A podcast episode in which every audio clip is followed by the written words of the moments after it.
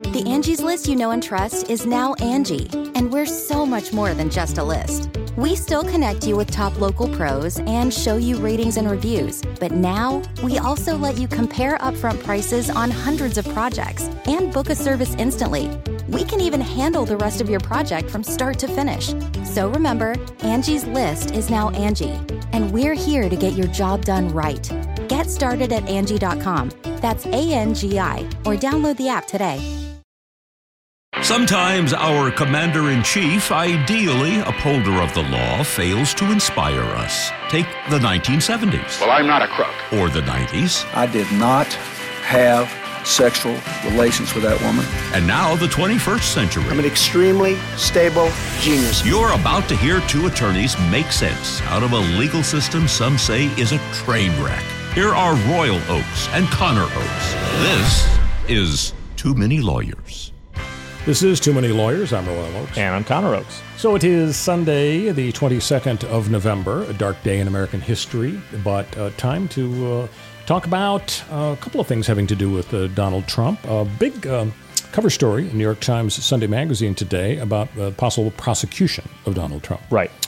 And so that is a lot of people have very strong opinions of that. Should he be prosecuted? And the counterpoint to that being the op-ed in the NBC on the NBC News website by Mr. Conway, former U.S. legal counsel, and who was involved in the impeachment of Richard Nixon. And his counterpoint is that he thinks Biden should pardon Trump. Pretty provocative idea. Might be unpopular with many people, so yeah. We're going to get into that. We'll also talk about COVID strategy. There's this so-called Great Barrington Statement. A bunch of scientists are on board with the idea of protecting the most vulnerable in society, but backing off on the shutdown approach. We'll get into that as well as this what they're doing in L.A. County. This would commonly be known as the herd immunity strategy. Right. And if we've got time, we'll get into some lessons from the election for both Democrats and Republicans. So let's start with this New York Times cover story today. Possible liability by Donald Trump for crimes post-presidency. So we know a president out of office may be prosecuted. That's why Gerald Ford had to pardon Richard Nixon in order to end the long national nightmare. Right. Lawyers for Trump, of course, have been arguing during his presidency. Some of them have kind of crossed the line and argued, you know what, Your Honor, a sitting president, he couldn't be prosecuted even if he shot somebody on Fifth Avenue. That was a controversial position, but soon it's going to be kind of irrelevant because he'll be out of office. Now, pending, of course, are investigations, Southern District of New York on the federal level, at the state level, the District Attorney of Manhattan, Cyrus Vance, the 5th or the 8th, whatever he is, has been pursuing possible charges. Mm-hmm. So if Trump were to be pardoned, for example, only the federal crimes would go away. Right, because a federal pardon, that is a pardon from the president, gets you off the hook, although you are admitting guilt, for crimes at the federal level. Those are crimes governed by federal law. Crimes governed by state law, which is most crimes. That is most law and most crimes. Well, there are 50 states. That's true. There are 50 states. But even holding aside that, and say you're only a citizen of the one state and you're being prosecuted by, for crimes, the vast majority of the time you're being prosecuted for state crimes. I mean, that's the joy of federalism, is that the states handle the police process in our country. And so if you run a red light, or you commit a murder, or you defraud somebody, or you do any one of a number of other crimes, basically any crime you can name is a state-level crime. And things are only federal crimes if they implicate, for example, interstate commerce, federal banking regulations, patent and trademark law that the federal government runs so that it's uniform across the whole country. And there are a bunch try to, assassinate the president. Yeah, there are a bunch of federal homicide and fraud crimes, but the vast majority of offenses, you're right, would be on the state level. Yeah. It would be so unusual, I don't know if it would be unprecedented, but to make a serious push to prosecute a former president— But I guess if anybody would attract that kind of interest, it would be Donald J. Trump. The J stands for genius, everybody. So many in America would not only have an appetite for a trial of Donald Trump, I think they would be delighted to see him in prison. We've all run out of Netflix shows. We need to watch something. Right. Now, of course, this is in spite of how controversial and unpopular some past presidents have been, you know, whether it's Nixon or Clinton or whatever. I don't think we've ever seen anything like this before, this sort of appetite for going ahead and putting a former president on trial. Yeah, even George W. Bush, who the left was vociferously calling a war criminal and who led us into Iraq under false pretenses and lied to us and killed thousands of Americans and millions of people in the Middle East, people didn't really seriously contemplate prosecuting him for anything, under any circumstances. Yeah, the rare exception was a guy like Vincent Bugliosi, who was the Charles Manson prosecutor and a very prolific author. He wrote an 1,800-page tome arguing that Lee Harvey Oswald did it alone, speaking of November 22. And so he would sink his teeth into something, and he was just very strident. He died several years ago.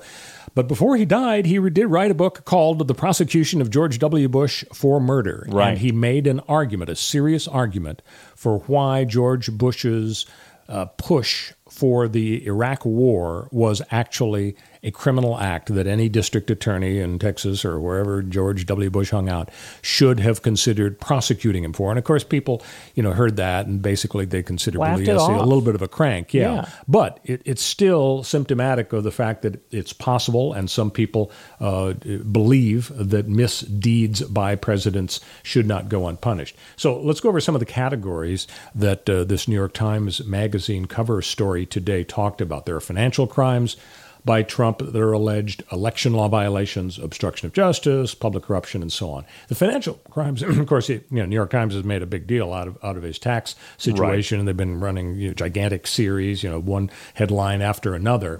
Who knows if that would actually stick? Some people say, well, he stretched the limits of tax avoidance. Did it really cross the line into tax fraud? He apparently had a $73 million refund he got 10 years ago for a casino in Atlantic City. He wrote off $70,000 for haircuts on The Apprentice TV show.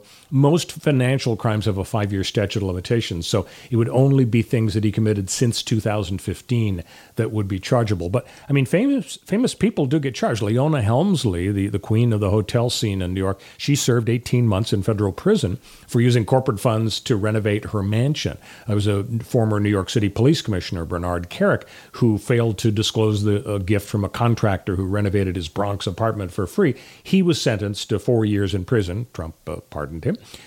Most experts, I think, are saying that the Trump IRS audit deal probably will remain a civil matter. Could be huge penalties, but maybe not prosecution. Election law violations, the hush money to Stormy Daniels, it helped his reputation and kept domestic tranquility with Melania, but it also helped his election, and he didn't report it. Is that going to justify going after him for a conviction? Obstruction of justice, the whole, to Comey, lay off the prosecution of this poor general, he's a good guy, or public corruption, trying to get the Ukraine to go after Biden. These are the general categories. Connor, do you think that these kinds of things are conviction worthy, are prosecution worthy? Do you think the American public would be okay with basically relitigating this laundry list of offenses, including the financial crimes that we don't have a lot of detail about? Maybe it's just lurking beneath the surface. Right. Or do you think people's attitude will be, look, the guy lost, he's out, let's just move on? I think that the appetite of the American left for a prosecution of Donald Trump is so voracious that there is going to be no feeling that we should just move on. I think that there will be an enormous public backlash against anybody who says, well, let's just put this behind us. Why, he just lost? Why are we pushing? Right. And that, I think, is evidenced by the public backlash of the people who want to consider themselves influencers, who are talking about the possibility of a Trump pardon the same way that Richard Nixon was pardoned.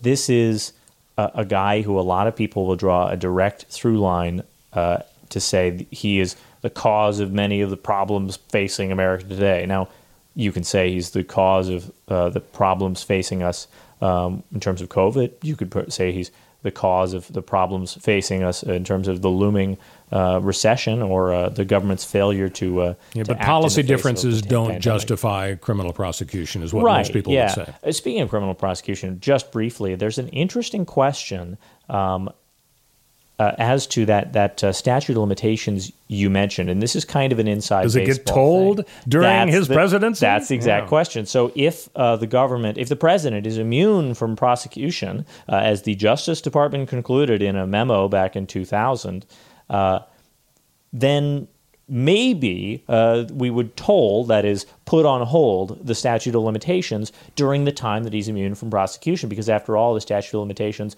if it were to run during that time, say he had won, 4 more years, then it would be an 8-year span. And how are you going to prosecute a guy for crimes with a 5-year limitation if he's in office for 8 years? And an analogous situation is in California. I'm familiar with the rule, and I imagine a bunch of other states have done the same thing. But in California, the courts and maybe the legislature got involved too. I don't recall. In the middle of the pandemic, said, hey, if you want to file a lawsuit and you're up against the statute of limitations, not to worry, because we're extending it by several months. Right. And so for some actions, under some circumstances, that the fact that you really, as a practical matter, weren't in a position to do your normal thing and file a lawsuit means the statute of limitations stopped, the clock stopped ticking. And so you're saying the same thing might apply with respect to the period of time Trump was in office. Yeah. Let's talk briefly about the ideas that this author Conway, not George Conway, Kellyanne's husband, but a different Conway, a different lawyer. Oh, you want to get into the issue of whether or not Biden should pardon Trump. And we will get into that, but we need to take a brief pause. So when we come back, Connor's going to tell you whether or not Biden is going to pardon Trump. But he's going to tell you how to support us. Yeah. So if you're liking the show and if you have listened and like the show, we really appreciate it if you'd like if you'd share the show, if you send it to somebody else who might be interested in law and politics and media and how they all come together, and about how to have a civil discussion with people with whom you fundamentally disagree, something that's very important to do and be able to do in today's America. So please go on Apple iPod. Oh my God, am I 100 years old? Go on Apple Podcasts and like the show, subscribe to the show, rate the show, leave a little comment. It really helps us every little bit. So stick with us on Too Many Lawyers. When we come back, will Donald Trump be pardoned by Joe Biden? Stick with us. You can live out your MasterChef dreams when you find a professional on Angie to tackle your dream kitchen remodel. Connect with skilled professionals to get all your home projects done well. Visit Angie.com. You can do this when you Angie that. I'm Chris Hahn, the Aggressive Progressive. Check out a new episode of the Aggressive Progressive podcast every Tuesday. You know, the election is heating up just as the year is winding down. Stick with me. I'll tell you the truth as I see it. Download the Aggressive Progressive on Pandora or wherever you get your podcasts. This is Too Many Lawyers. I'm Royal Oakes. And I'm still Connor Oakes. I have to tell you, Connor, when you mentioned it before the show, the possibility, I thought it was a joke, the idea of Joe Biden pardoning Donald Trump. But then you told me this is a serious guy. He was a counsel to the Judiciary Committee during the Nixon impeachment era. In 1974. And he seriously is raising this question of whether Biden should do it. This is a guy who was involved in the Nixon impeachment and who basically says, looking backwards, that people have now changed their minds. They previously thought that it was outrageous that Nixon was pardoned, and that Johnson said, well, our long national nightmare, as you said, is over because we're going to put this behind us. We're going to move forward as a nation. We're going to begin to heal. And people excoriated Johnson for that at the time. Well, Jerry Ford. Sorry, thank you, Jerry Ford, for that at the time. And now Jerry Ford is known widely as somebody who maybe made a difficult decision and brought on a lot of heat for himself, but maybe it was a good idea to do it. Sure, the Democrats got their big win. Jimmy Carter beat Ford, and so now they're happy. I guess the idea is that this author, Conway, also is of that mind. I don't really particularly like the arguments that he makes in favor of a Biden pardon of Trump. I mean, he partially, there are these weird waffly arguments where he says things like, well, there are acceptance of a pardon under this famous Supreme Court case back in the early 1900s called Burdick. Accepting a pardon means admitting that you did something wrong, admitting you did it and that it was wrong, but you're accepting the pardon anyway. And he says, there's some value to that, to people who really hate what Donald Trump did and feel that there should be a public renunciation of what he did. Honestly, for him to have to say, I admit I committed a crime, I'm accepting the pardon. As you say, that's the only way you get the pardon. There'd be some value to that, right? The real question in my mind is, to whom is that valuable? Is it valuable to people who hate Donald Trump and want to see him suffer? And do we need to indulge those people? Is there some sort of vengeance factor in our justice system? The people who want him to suffer a little bit, that would be okay for them. Maybe you're right. And on the other hand, we've got people who are Trump supporters, people who will, to their dying day, perhaps, say Trump did nothing wrong, he was a good guy, he got a raw deal, the media was cruel to him, et cetera, et cetera. Ironic if their dying day was when he shot them on Fifth Avenue. Yeah, that would be the height of irony. Gave them COVID on Fifth Avenue. Yeah, that's true. The question is, are those people going to be swayed? Are they going to be brought back into the fold of rational human conversation when they see Donald Trump say, though he would never say it out loud, I thusly accept that I did something wrong and that I will accept the pardon as a result? Will they change their minds? Will they say, wow, I guess Trump maybe did do something wrong? Or will they just say they railroaded Trump, they gave him a raw deal, they lied about him, and now they're trying to stick him with the bill and say that he did something wrong, and they know they can't actually prosecute him, so they're pardoning him instead? Is that what they're going to do? If that's what they're going to do, which I think is what's going to happen, there's no value in this. No real value. I don't really think that's an argument for a pardon. So this guy's second point, though, has to do with something more substantive, and that's the remaining state prosecutions that would be available. Right. Well, honestly, this doesn't seem like an argument for a pardon at all. It just seems like it to appease people and say, well, the federal pardon, don't worry, would at least alleviate. It's not like he's getting off scot-free. Right. He's still got state issues. In my mind, if you're willing to prosecute the guy for state issues, how does that not undo all of the goodwill that you might, the healing that you might do by pardoning him for federal issues? Like, if you're still going to have a trial of Donald Trump, who cares if it's for federal or for state issues? Nobody in the public knows the difference or cares about the difference. All they care about is whether he's guilty or not and how many years he spends in the slammer or doesn't. So it doesn't, in my mind, he's just sort of trying to speak out of both sides of his mouth and say, well, let's let him off for half his crimes, but not the other half. It's like if you had a guy on the hook for using steroids in baseball and you wanted to rehab baseball's image and move forward and get the fans back on your side. And so instead of prosecuting the guy for using steroids and for betting on baseball, you let him off on the betting on baseball stuff, but you got him on the steroids thing. Right. You're still going to keep him out of the Hall of Fame. You're still going to make him a reviled figure in baseball history. You're still going to drag the country into this, oh my God, baseball's corrupt and full of cheating thing. It doesn't solve any problems in my mind. I don't get that value. Good point. It doesn't understand. To me, it's really just talking out both sides of his mouth. So his third argument for pardoning Trump is we're better than that. Kind of like Mrs. Obama point of when they go high, low. When they go low, we go high. Right. And Eric Holder's response to that was when they go low, we kick him in the balls.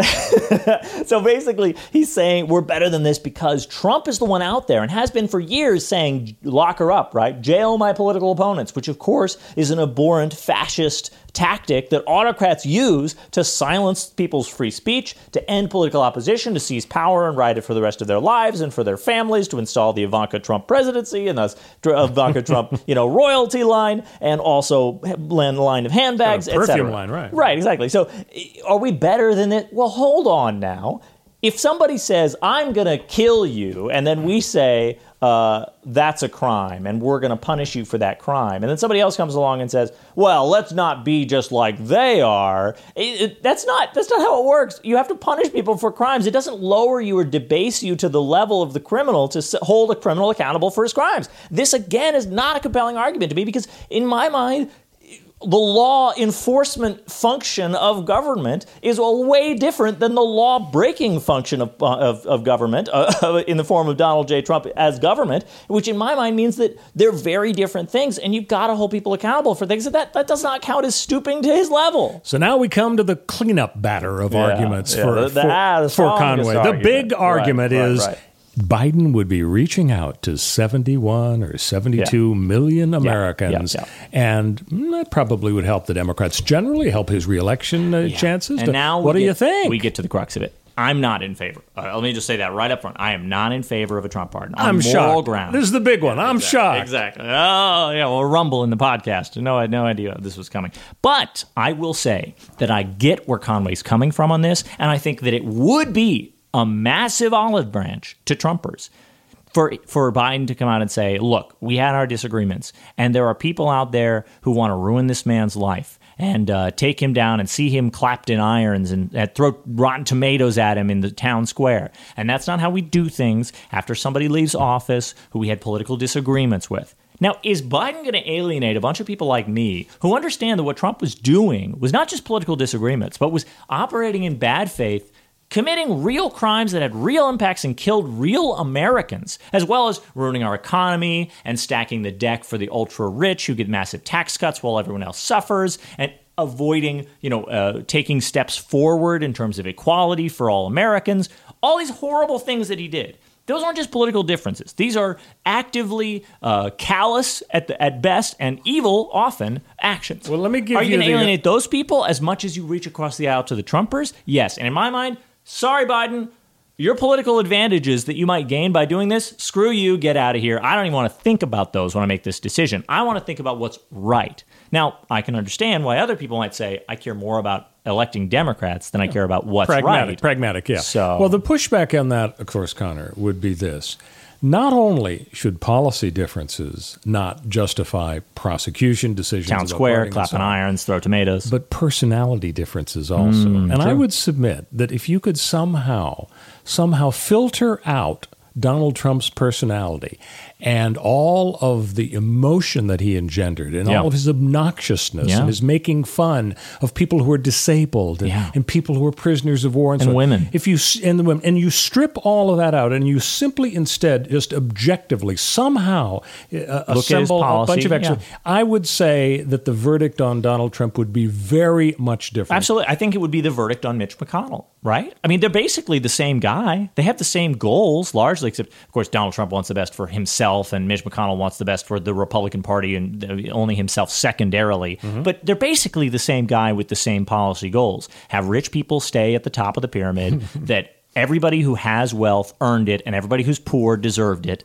And just maintain the status quo. Conserve, as a conservative does, the status quo. Don't change anything. Stack the deck and rule from a minoritarian position of about 46% of Americans. That's the progressive interpretation of conservatism and what happened in the last 4 years. That's what Americans would think. But again, that doesn't justify a condemnation to the point of criminal prosecution. Exactly. And that's why nobody's calling for the prosecution of Mitch McConnell. And I think you're absolutely right that people I think some people are probably. Well, yeah, I'm me personally. But most people are not out here trying to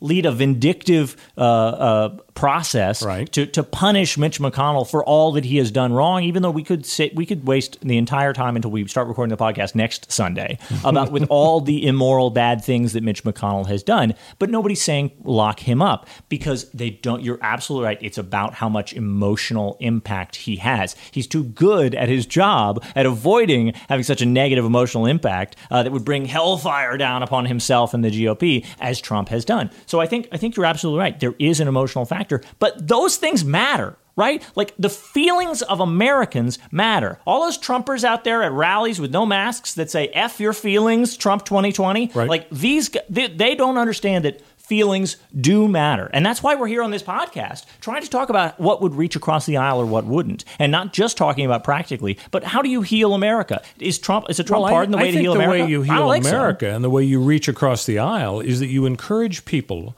who are having anti-intellectual, emotionally grounded reactions, whether they are far left or far right. You should encourage them to get a life and instead just look at things using critical thinking skills.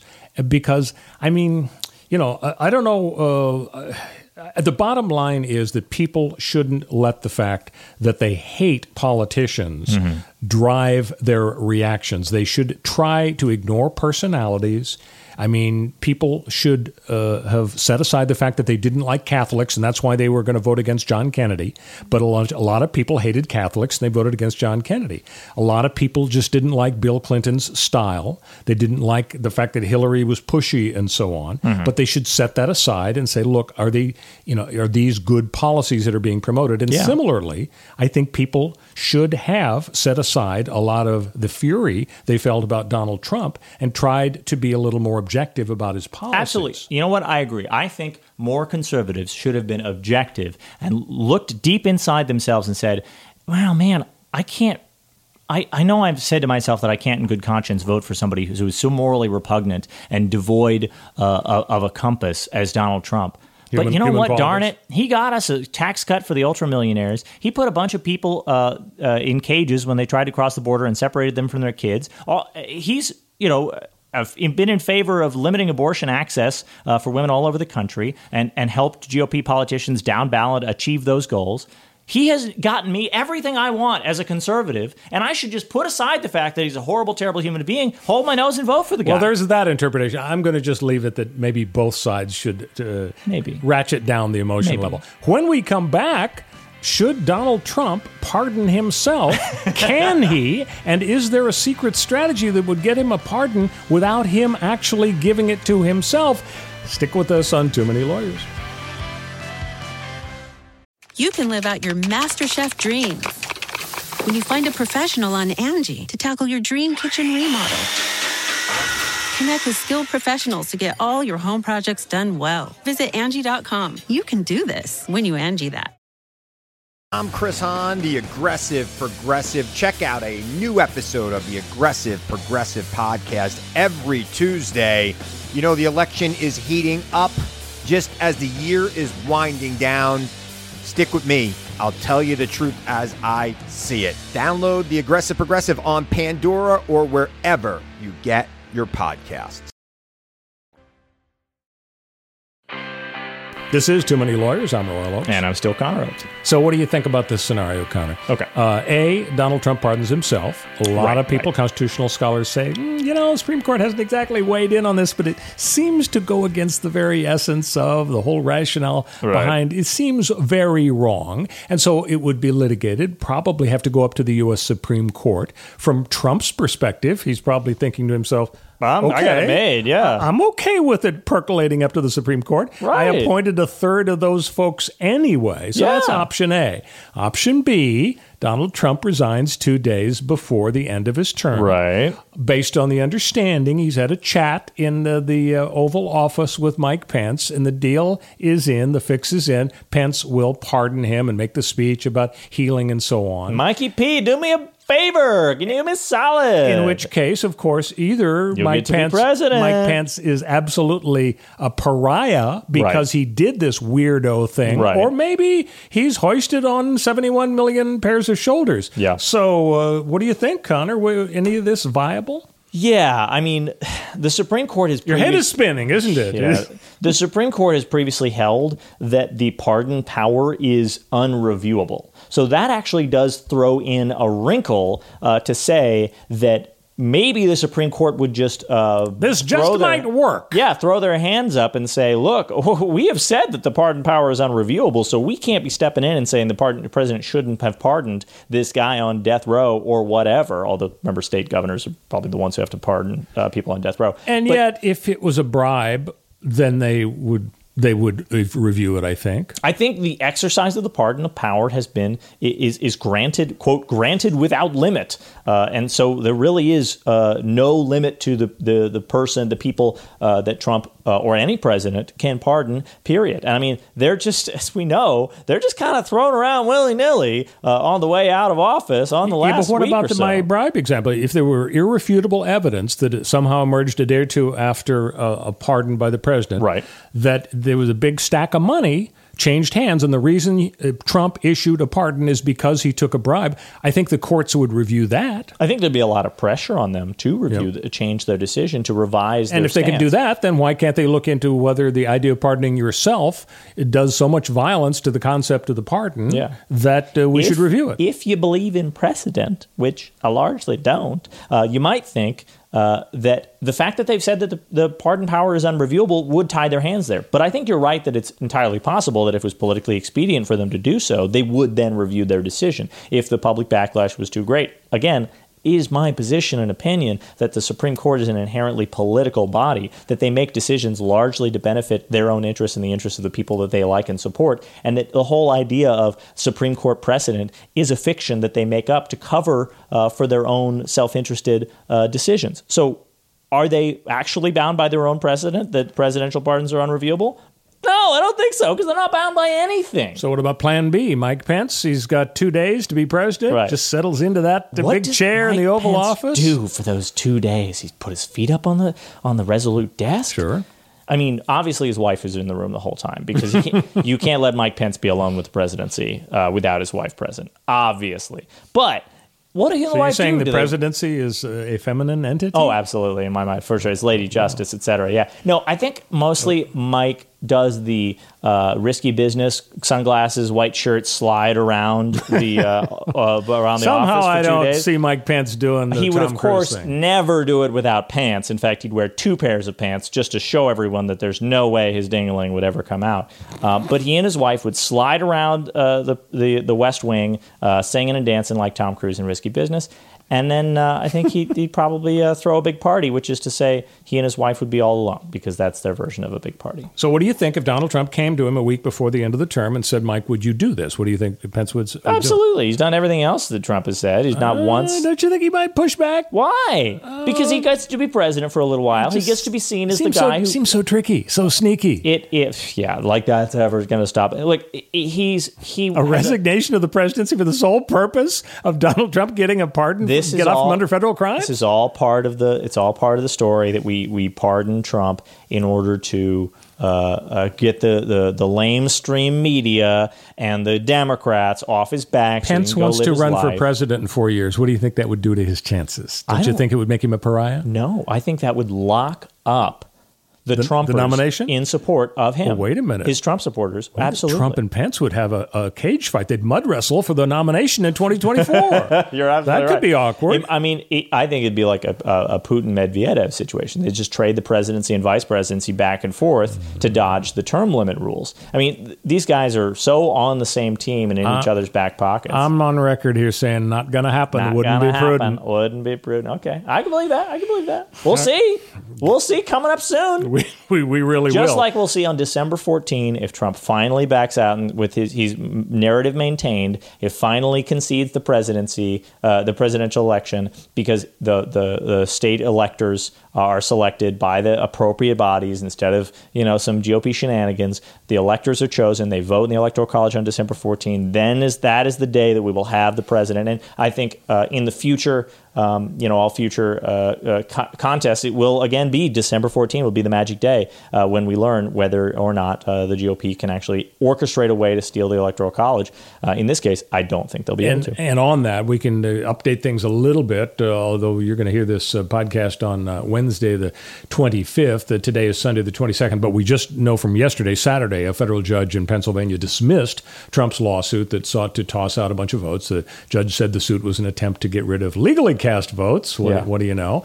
Rudy Giuliani, I think, has fixed his hair dye situation, so that's good. Poor Rudy. Trump's going to appeal that decision of Saturday up to the Court of Appeals, the Third Circuit, and then go to the U.S. Supreme Court. But even if he won, it wouldn't affect Pennsylvania's outcome. Biden won by 80,000 in Pennsylvania. The only way that we're talking about 8,000 at stake in Philadelphia. Right. The only way that the courts ever overturn anything, that is the only way that the Trump campaign actually wins the election somehow, is that we go with the Kayleigh McEnany and Rudy Giuliani line that if you see a systematic pattern of voter fraud, then you can extrapolate that to places where we haven't seen any fraud. Speaking of not going to happen, wouldn't be prudent. Right, exactly. Then you can throw out all these legally cast ballots. And that's what this judge said in this most recent opinion. He said, what you're asking me to do is to throw out ballots that we know are legally cast. just because you're worried that there is fraud involved somewhere in that process. There's no chance this is all for show. I've actually done a little crunching.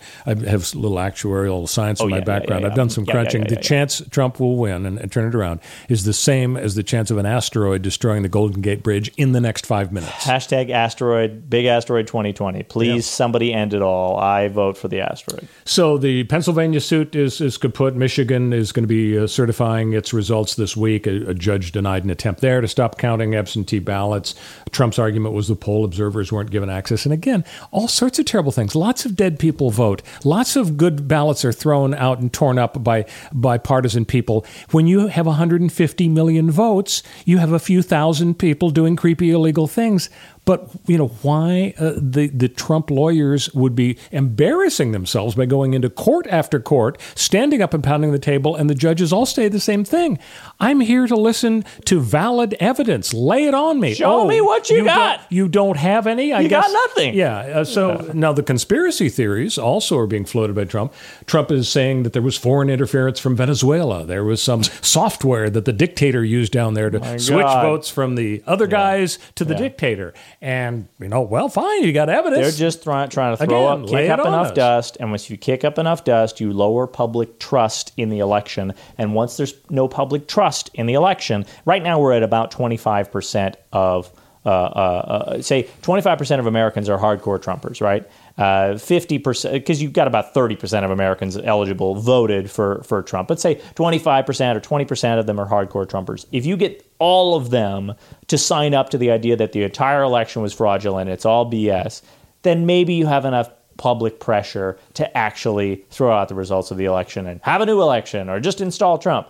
I don't think that's enough. I think you need 40%, 50%, 60% of the American population, and they're nowhere near it. They're a third of where they need. Plus, you need judges to buy these legal arguments, and it ain't happening. No. The GOP reaction is interesting, Connor, because it seems like a third of them are saying, all right, enough already. Let's move ahead. It's obvious. Let's get on with it just to go ahead and concede. Yeah. A third of them are saying, look, this doesn't look good, but he has a right to pursue his legal challenges. I mean, Gore took 37 days back in 2000. So, you know, listen. And a third of them are saying, like Trump is saying, it was rigged. It was stolen. I actually won bigly. Lots of votes, you know, were fraudulent and so on. But again, it's just talk. It is satisfying his ego. It is maybe setting up some sort of future political activity or, you know, media activity. He wants to show that he was robbed so that he has the best argument for when he runs in 24. Well, we'll find out if these states certified and... Hashtag Meteor 2020 end it all. We'll see you next time on Too Many Lawyers.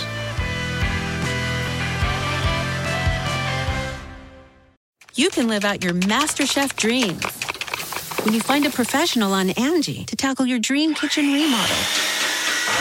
Connect with skilled professionals to get all your home projects done well. Visit Angie.com. You can do this when you Angie that.